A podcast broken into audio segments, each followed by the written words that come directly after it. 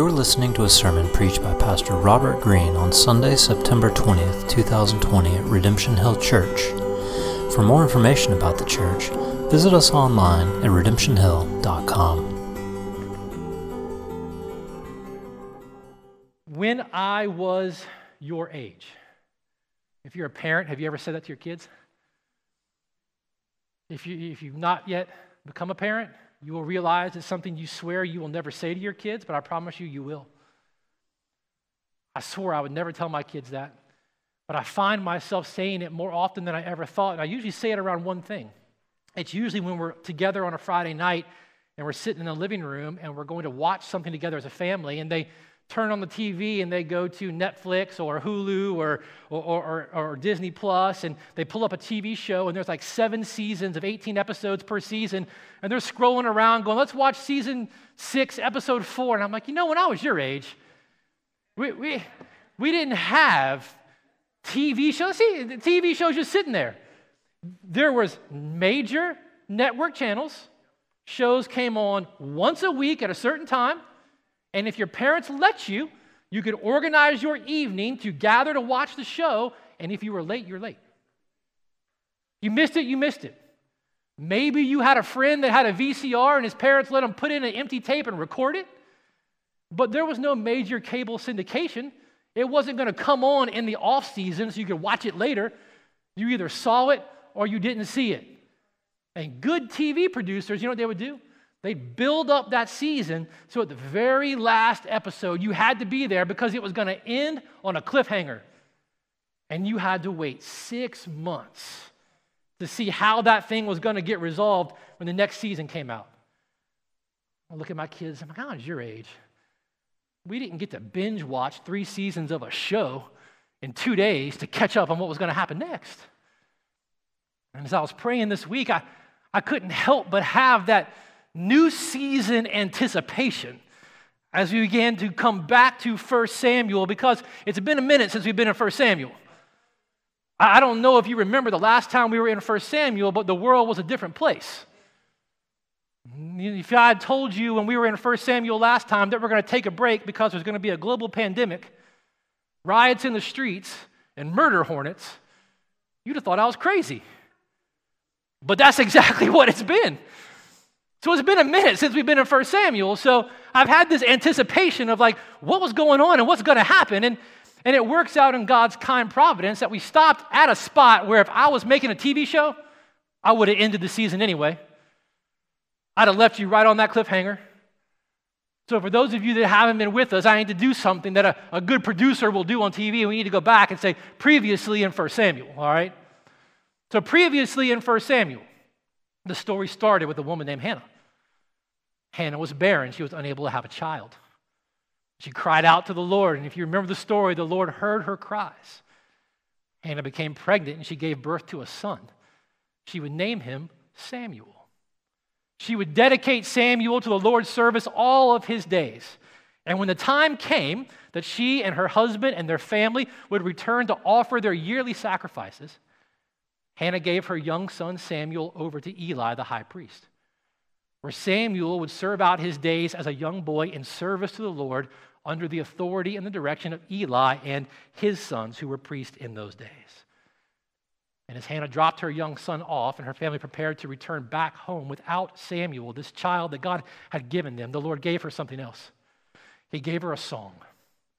And in that song, he gave her a vision. It was a prophetic song. It was a song of joy, but it was a prophetic song of, of a promise that God had made and a promise that God was going to fulfill. A promise of God to give a king to his people that would operate in an authority that would mirror his authority over his people.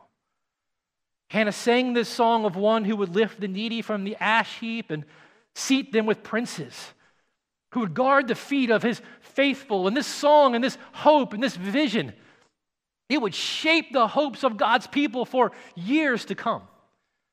But it's right there at the end of this song that, if we're watching it on TV, the, the story shifts. We don't follow Samuel at that point, we follow Eli and his sons. You might remember this.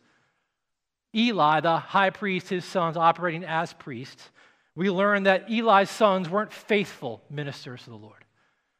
They abused their power, they abused their authority, and they abused God's people. Eli, as their father and the priest, he, he chose to overlook, in a sense, what his boys were doing. Rather than disciplining them, rather than judging them, Eli actually partook of their sin. He partook of the spoils of their sin. And we learn in the story that God will go to judge Eli and his sons for their sin. And it's after God judges Eli and his sons and ends their line, their priestly line, that we find in chapter 3 that God calls Samuel. And in chapter 3, verse 20, the writer tells us that Samuel grew and the Lord was with him. And the Lord let none of Samuel's words fall to the ground. And from that point forward, Samuel begins his ministry as the judge, as the prophet, and at times as the priest. He would travel on a cycle around the land of Judah to particular cities. He would deliver the word of the Lord. He would deliver judgments on the sin of God's people. And at times, he would call God's people back to a faithful corporate repentance before the Lord. We can't go through every single story, but you might remember when the ark of God was lost to the Philistines because of the sin of God's people, and God brought the ark back. It was Samuel who led God's people in a time of corporate repentance, calling them back to faithfulness in the Lord. This was the ministry of Samuel, and he did it for years. But as Samuel grew old, we learned in the story that, in a way, kind of like Eli, Samuel's sons were not faithful in the way their father was faithful. As he aged, we learn his sons were not faithful in their ministry.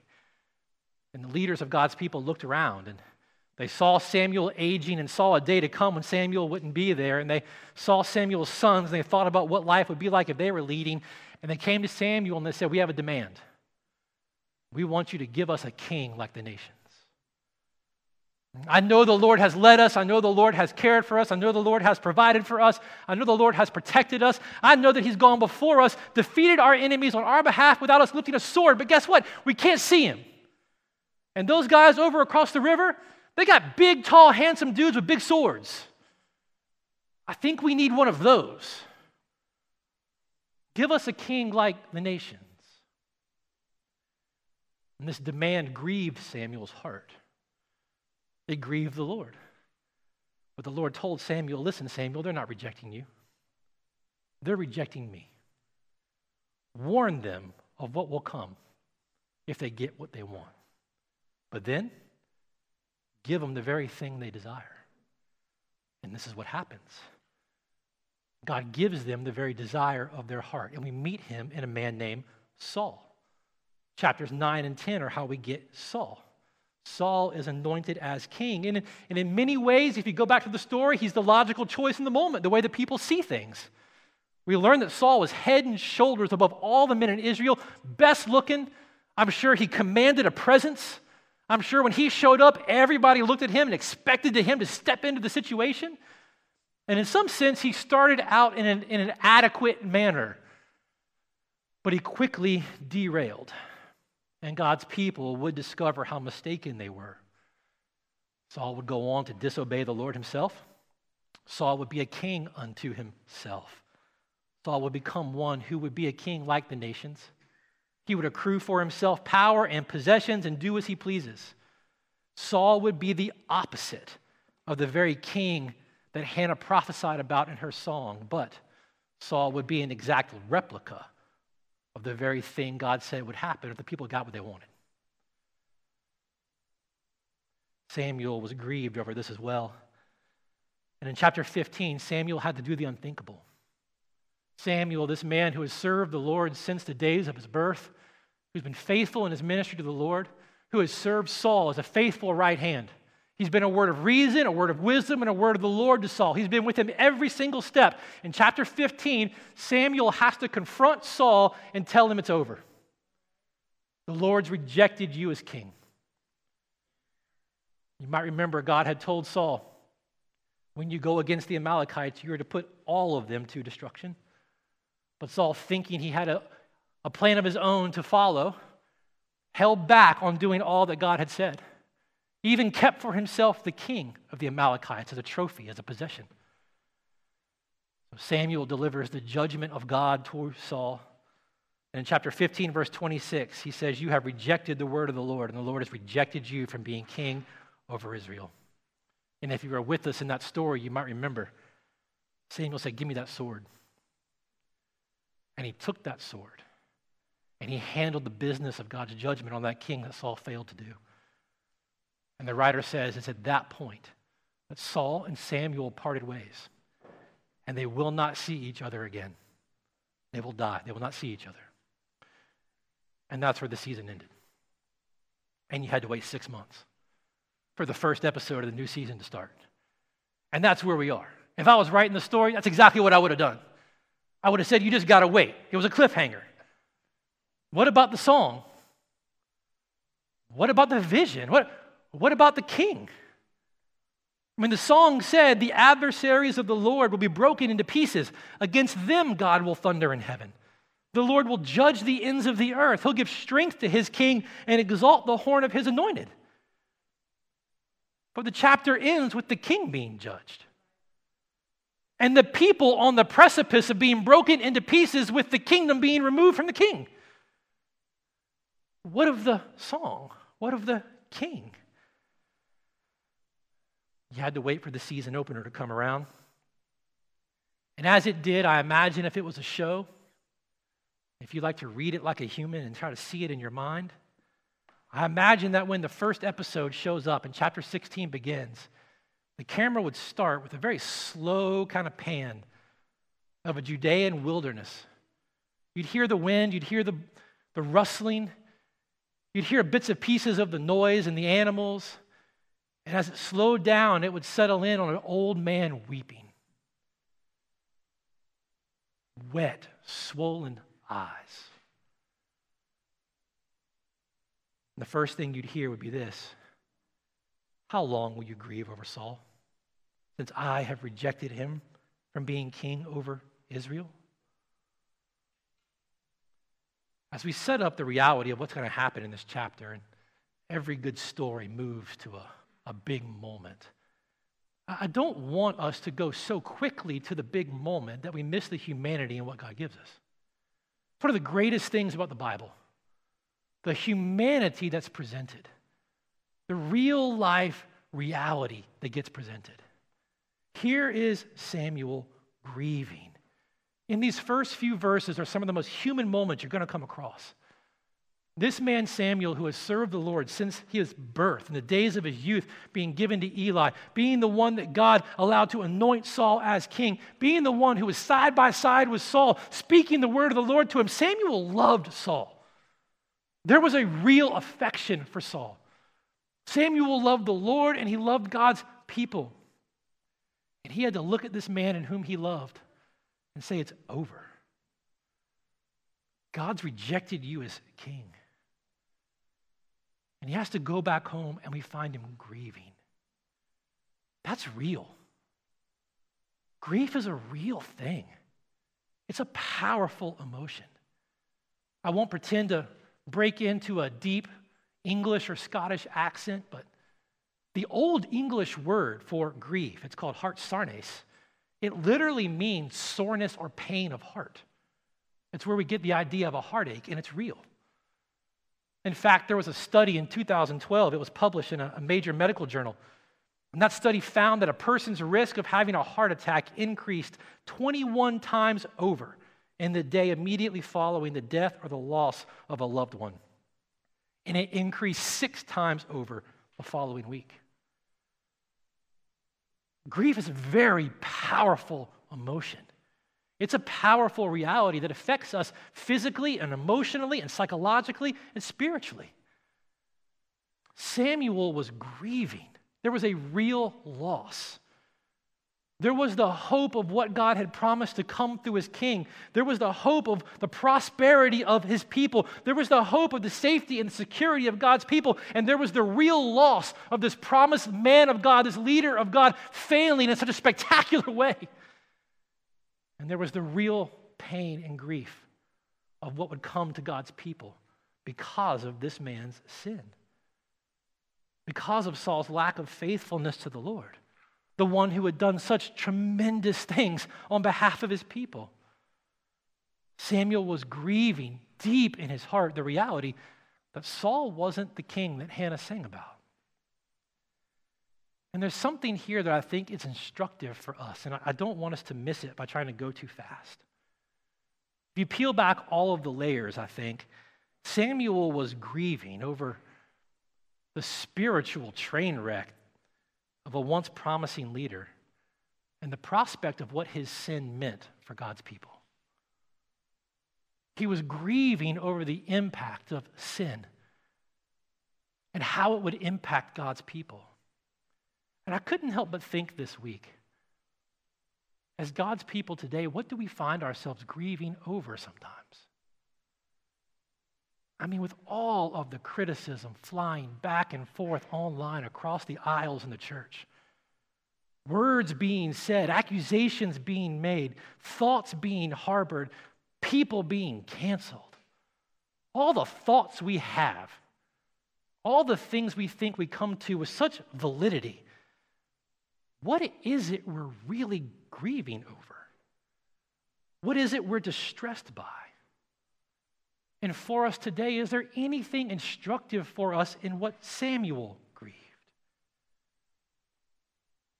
Do you and I grieve over the foothold that sin has established in the lives of God's people?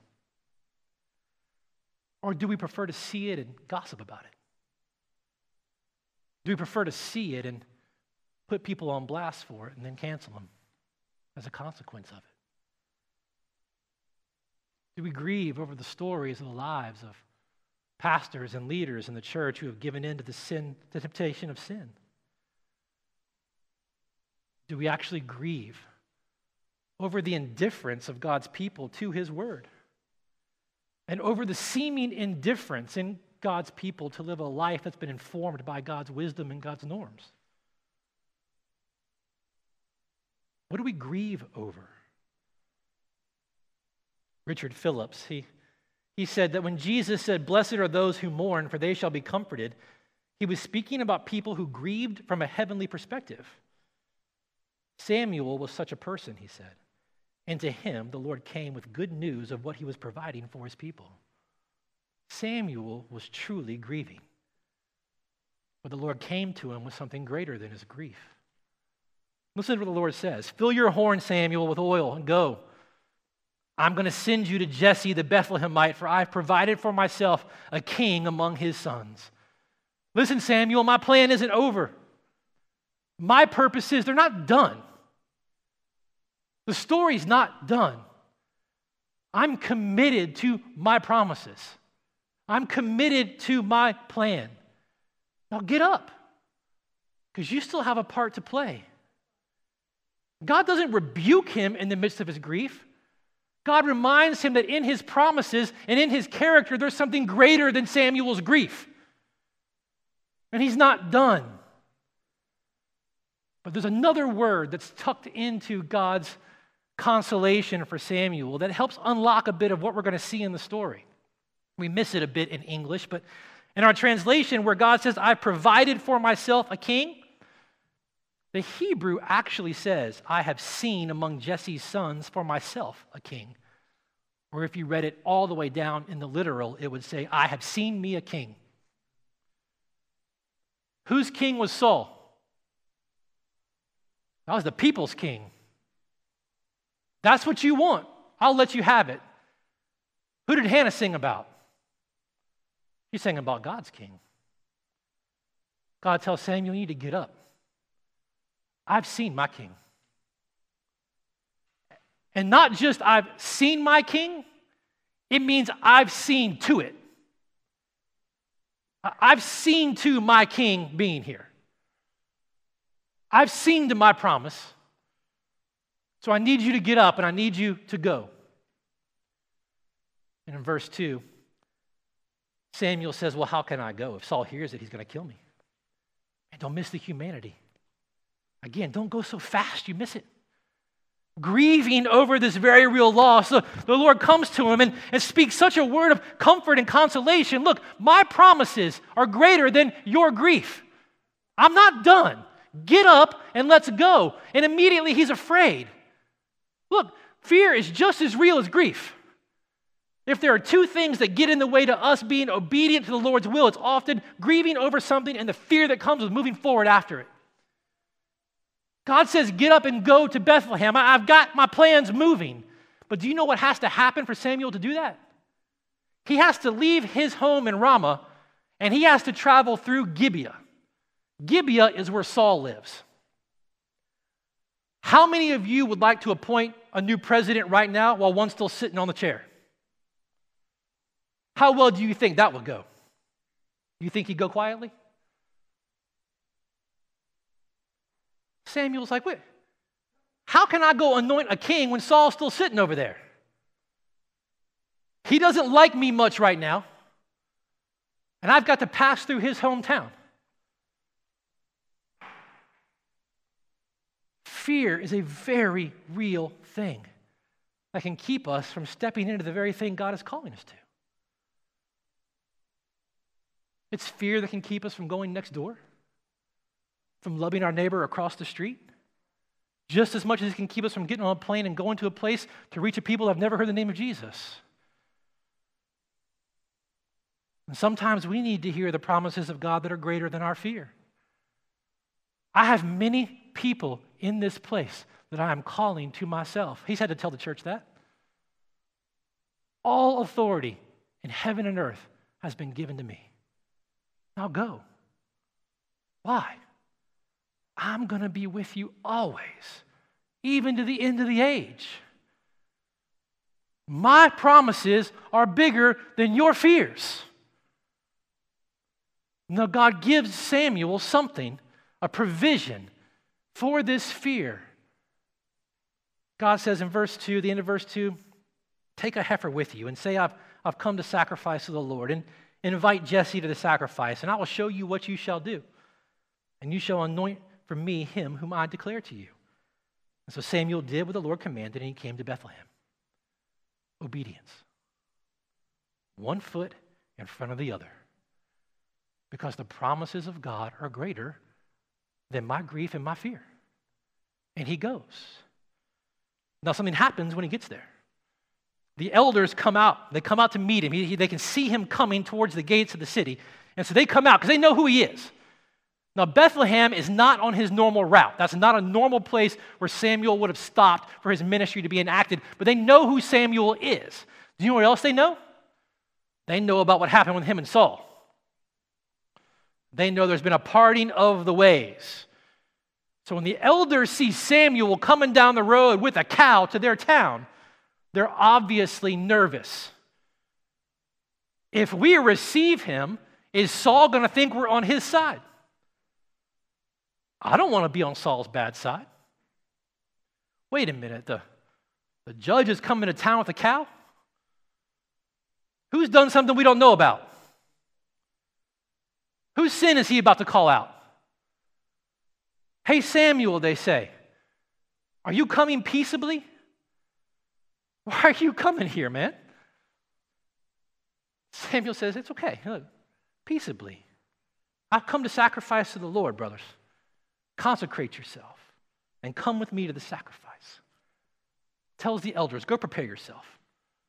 Go wash yourself. Go change your clothes. Go pray. Get yourself ready. There's a process they had to get ready for, and he was going to do his part. He's going to take that cow, he's going to slaughter it, he's going to butcher it, he's going to start the fire and he's going to start cooking the pieces that are devoted to the Lord, and he's going to start cooking the pieces that they're going to share together. It all takes time. He says, Get Jesse and get his boys. We need to consecrate them as well. So this doesn't happen bang, bang. It takes time. Time is passing, and they're getting ready. And now the scene is set. All that in the episode to get you to the big reveal. Every good story does it, right? Every good episode does it. They got to set the stage for you to, to keep watching, to keep seeing what's going to happen, right? That's what's been happening. Now we're ready. Now we're ready for the big reveal in this entire episode. Verse 6 when they came, barbecue's going, you can smell it. Everybody's cleaned up, prayed up, they get together.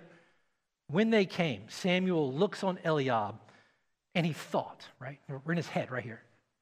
He's not saying it out loud yet. That's one positive thing here. It's in his mind, though. He saw Eliab and he thought, surely the Lord's anointed is before him. Now, don't read ahead. Why do you think he would think that? Wait, what do you think? Jesse brings his first, his oldest son, and Samuel's in his mind going, ah, oh, go ahead and popping the top off the horn of oil, getting ready to pour it. I'm going to find out in just a second, in just a verse. It's because this particular son had a commanding appearance. Probably the tallest, strongest, the oldest, best looking. Samuel's heart began to beat faster. This is what we need. Surely this is what the Lord wants, right? It's always been that way. Don't get mad at him yet, right? How many of you ever heard of a guy named William Wallace?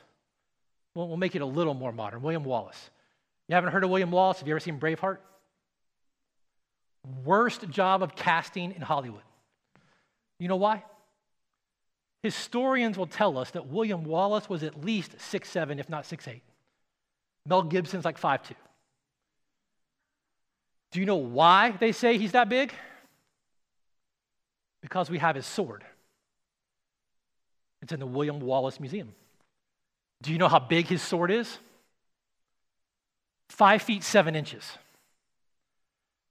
Now, how big does a man have to be to successfully wield a five foot seven inch forged steel sword?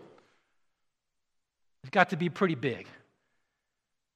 And when his man is that big and that strong and able to wield a sword that well, do you know what groups do? They put him in charge. Because they're captivated by the size and they're captivated by the sword. And when he can wield it really well and they put him in charge and they go to battle against other tribes, do you know what happens when he wins? They put him in charge of the whole region. It's always been this way.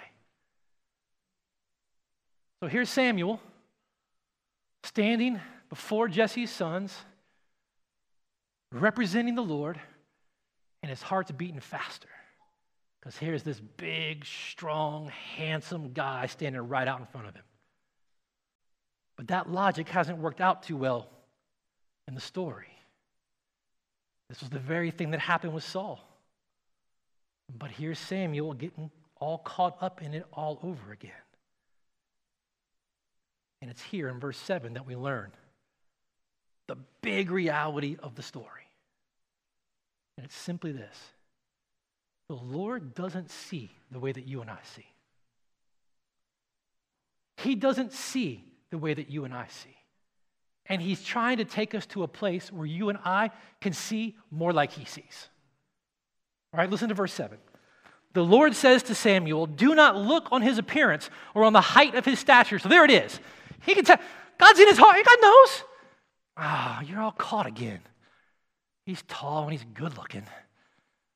Saul was a head and shoulders above everybody else and better looking. And we know how that went. Don't look on that because I rejected him. For the Lord sees not as man sees. Man looks on the outward appearance, but the Lord looks on the heart. When are you going to learn, Samuel? And when you hear God talking to Samuel right here, go ahead and put your own name in it. When are you going to learn, Robert? When are you going to stop falling for the sleight of hand? When are you going to stop falling for the misdirection? Sure, he's impressive. Sure, he's probably commanding. Sure, he'd probably look good on the throne but you're focused again on the things that are inconsequential, and you're going to pay the price. Think about it this way How many of you in here like magic? Not like Harry Potter magic. Don't get afraid. Everybody's hands going down. Not Harry Potter. I'm talking about like, like street magic. Guys who are really good with cards, right? We love that stuff. It's great. Every good street magician has to master a few basic principles. But do you know what one of the biggest principles is they have to master or they'll never be successful? It's the art of misdirection. If they don't get good at misdirection, they don't make money. Misdirection is just the ability to get you to look at my hand over here. Well, I change things with this hand over here. If they don't get good at that, they can't do their craft. Pickpocket, same way. Bump into you in a certain way so that you're focused on what happened, not paying attention to the hand that's going around and getting that wallet. If they can't get good at it, they can't pick your pockets. You feel uncomfortable with those illustrations? Good offensive coordinators in football. They've got to be masters of misdirection. They've got to get a defense focused on what's happening over here, not paying attention to what's happening over here. Guys are getting too smart. They're always having to change it around. It's a chess game. If they don't get good at misdirection, they won't be successful. Friends, ever since the garden, you and I have been falling for a form of spiritual misdirection. And our spiritual pockets get picked every single time. When she saw that the tree was good for food and that it was delightful to the eyes and that it was to be desired to make one wise, she took its fruit and ate it and gave some to her husband and he ate. Ever since the garden, we've gotten caught up on that which is not significant, the most inconsequential, and we've missed reality. Beauty and intelligence and charm and money and polish and power. In the end, they are ultimately inconsequential. Why? Because they're not the substance of reality. They're not really who you are. God is saying this is not really who you are. But we've always found ourselves getting wrapped around the axle on all of these other things. And when our hearts get focused on those things, we're getting caught in the spiritual sleight of hand. I mean, if you're honest, just consider how much of your heart's attention is actually caught up in them. I mean, be really honest. How, how do we tend in our life, in our world, to select our leaders? I mean, you know that there's massive amounts of money that go into studies to tell us which color tie, which kind of shirt, what kind of suit, what kind of stage politicians need to be on for us to like them. Massive amounts of money go into this research. I'm from Nashville. I like country music. I don't mind. Do you know that one of the greatest country artists in the history of country music, his worst selling album happens because he didn't wear a hat? People have become so accustomed to this particular thing that when he didn't do it, people couldn't buy into it. A hat.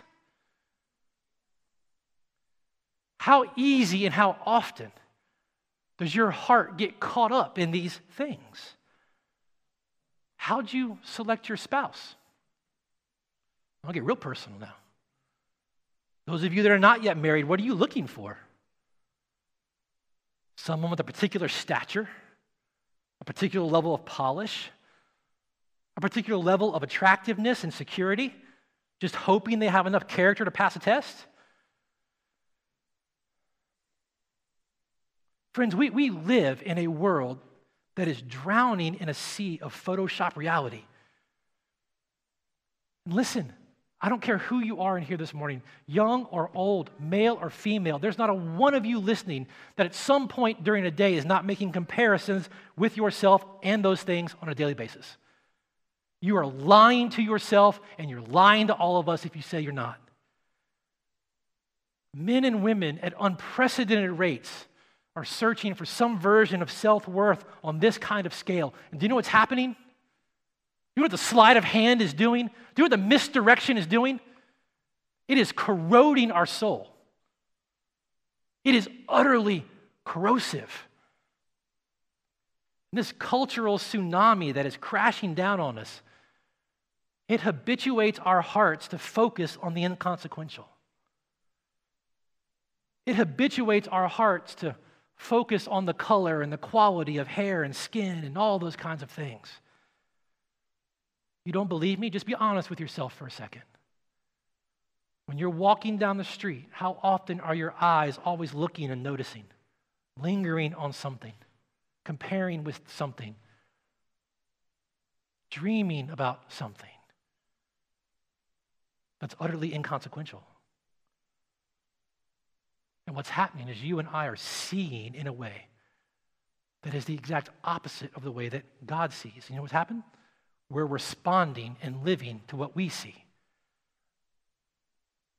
But God doesn't see the way that you and I see.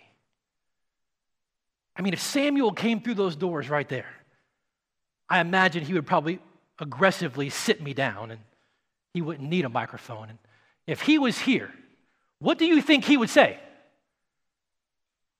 I mean, given what he has gone through and given being exposed the way he's been exposed, even right here in, in chapter 16, what do you think he would say? Why are you so obsessed with those things? Why are you so caught up with those things? Why are you allowing those things to define your reality, your sense of self, and your sense of purpose? Don't get caught in those things. It's a sleight of hand, it's a misdirection. God doesn't see like that. That stuff isn't reality, it's not really who you are. Don't get caught. Why are those things your measure of what it is to be important? Friends, the church is just as susceptible to this, and I don't mean church as in you individuals, I mean church collective and corporate.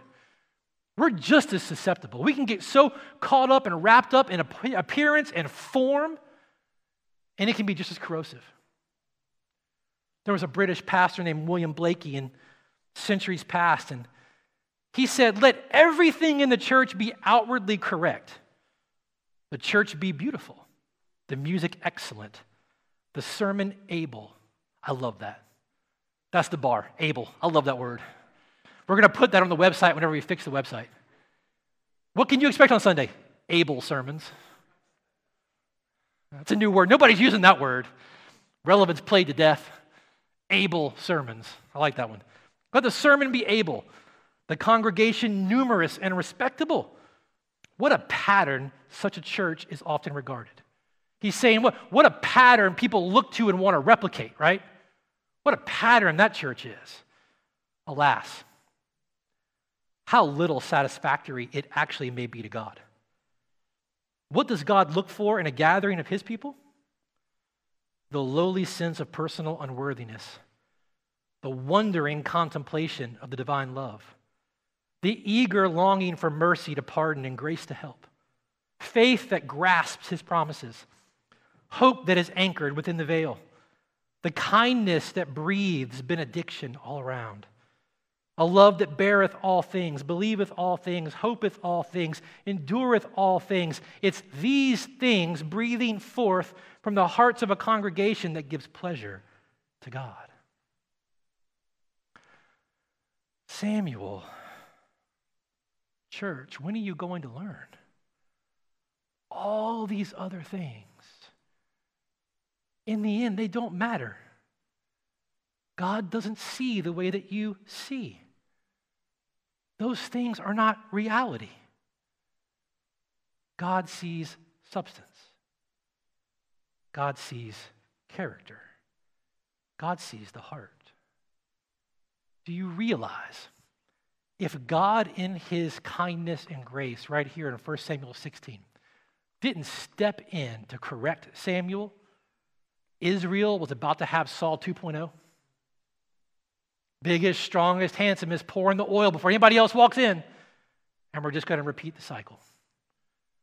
But God, in his kindness, steps in. Verses 8 through 10, you can see Samuel's trigger finger was eager. If it wasn't Eliab, it was going to be somebody else. Give me another son. But the Lord rejects them all. And so in verse 11, Samuel says to Jesse, Are all your sons here? And he said, There remains yet the youngest, but behold, he's keeping the sheep. It's funny if you go and look this up in your, on your computer and use one of your free Bible software programs, you'll find that when it says that he's the youngest, the word there that he uses is a word that means youthful or young, but it carries a, a weight to it. It means young and inconsequential. Oh, yeah, I've got one more. He, he wasn't worth bringing to the party. He's out keeping the sheep because that's his responsibility, but he wasn't worth bringing here. And Samuel said to Jesse, Go get him, for we won't sit down till he comes here. Now remember, the fire's cooking, the cow's cooking, the barbecue's cooking, everybody's cleaned, everybody's prayed, everybody's present. And Samuel says, We're not going to eat and we're not going to get on with business until you get that boy. And so they have to wait. They have to wait for this inconsequential son, just the way Israel's been waiting for the promise of a king. And I thought about ending it right there because that would be a good cliffhanger. You just got to wait. But I won't. Verse 12 they sent and they brought him in. Now, mind you, David hasn't had the same chance to consecrate himself everybody else has. He's had to run in a hurry from the fields to the party. So he's dirty, he smells, he hasn't prayed, he hasn't been clean, he hasn't prepared like everybody else, and he shows up. The writer says he was ruddy. He had beautiful eyes and was handsome. And the Lord said, Arise, anoint him, for this is he. Man, here we are again. Even as it was with Hannah, and happens over and over again in the story of redemption. We see God's just unscripted yet refreshing way of trampling all of our human standards and expectations. How God will choose the most unlikely of people to do his will, and just how often he's going to stand our logic on its head. One writer said, God has never been and will never be a slave to our personal conventions. Paul would look at the church in Corinth and say, Consider your own calling. So it's all of you right here. Consider yourself. Not many of you were wise according to worldly standards. Not many of you were powerful. Not many of you were of noble birth. But God chose what is foolish in the world to shame the wise, what is weak in the world to shame the strong, what's low and despised in the world, even things that are not, to bring to nothing things that are, so that no human being may boast in the presence of God. I've seen for myself my king. It's not because David's heart was perfect. We're going to find that out if you keep reading the story. It's because this is the one in whom God had set his heart upon to be a king for him, according to his heart. This is one of the biggest, I don't even know the right grammatical word, one of the biggest misunderstandings in contemporary church. We like to find verses and phrases to throw up on things, and I'm looking for a man according to God's own heart, right? Do you realize that that particular phrase, a man after God's own heart, it means a man of God's choosing, a man that God has set his heart upon. It's not talking about the place the man has in God's heart, excuse me, it's talking about the, the place the man has in God's heart, not the place God has in his heart. We tend to hear a man according to God's own heart and think about it's a measure of how much of a place in this man's heart God has. That's actually not what it means. It means this man is one whom God has set his heart upon, his intentions upon. And this is what differentiates David from Saul and all of his brothers. It's not because he was perfect, but it's because God had set his heart on him. And so Samuel, he took the horn of oil, he anointed David in the midst of his brothers, and the Spirit of the Lord rushed upon David from that day forward, and Samuel rose up and, and went to Ramah. End of show. That's when the credits start to roll. A new king has been anointed privately and quietly and passively. You realize we have no note of Samuel ever telling the elders, Jesse, David, or any of the brothers of why he's there. Some Jewish scholars think that Samuel whispered into David's ear, I'm anointing you as king, but we don't know that. He doesn't actually tell him what's happening. He just does it, and then he goes home. But the Spirit of God floods in. And at this point in the story, everything's about to change. And this is where I would roll the credits. And I'd make you come back to hear what happens. And to some degree, I'm going to, but I'm going to end it this way.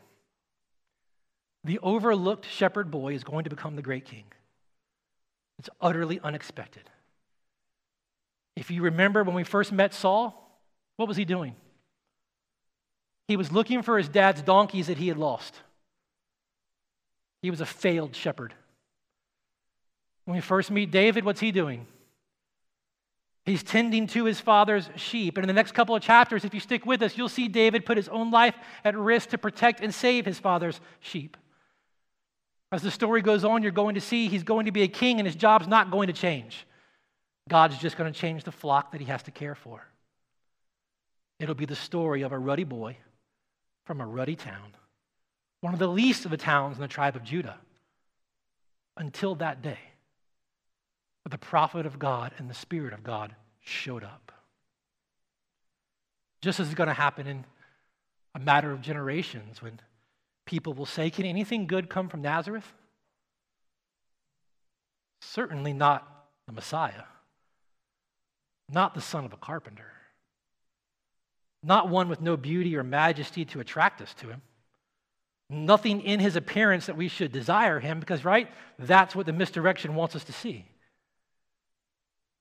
Just as Samuel got so easily caught up in Eliab, so God's people, ever since the garden, have suffered the same spiritual misdirection.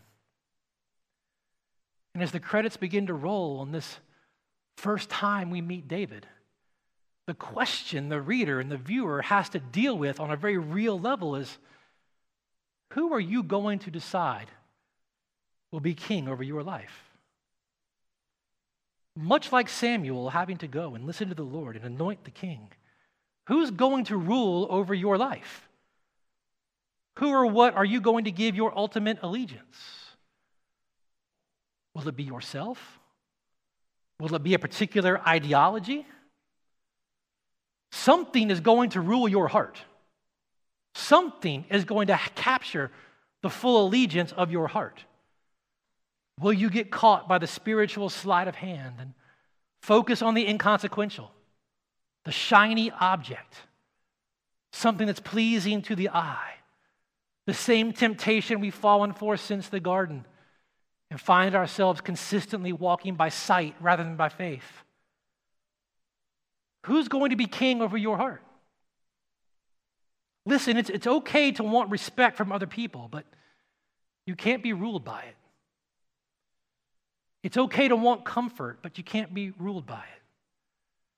It's okay to be attracted to beauty, but you can't be ruled by it.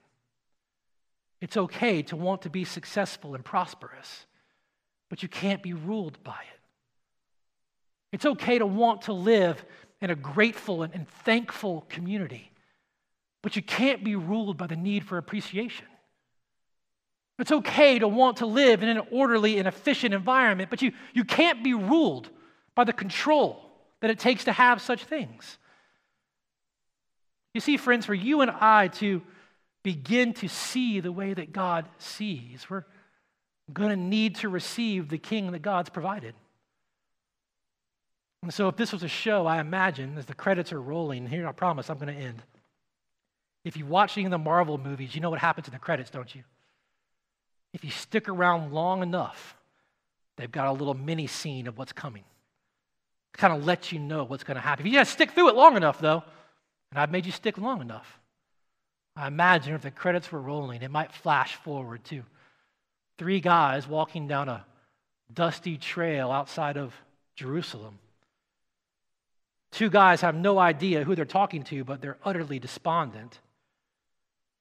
And if you know the story, you might know it's Jesus showing up to walk side by side with two disciples on the way to Emmaus.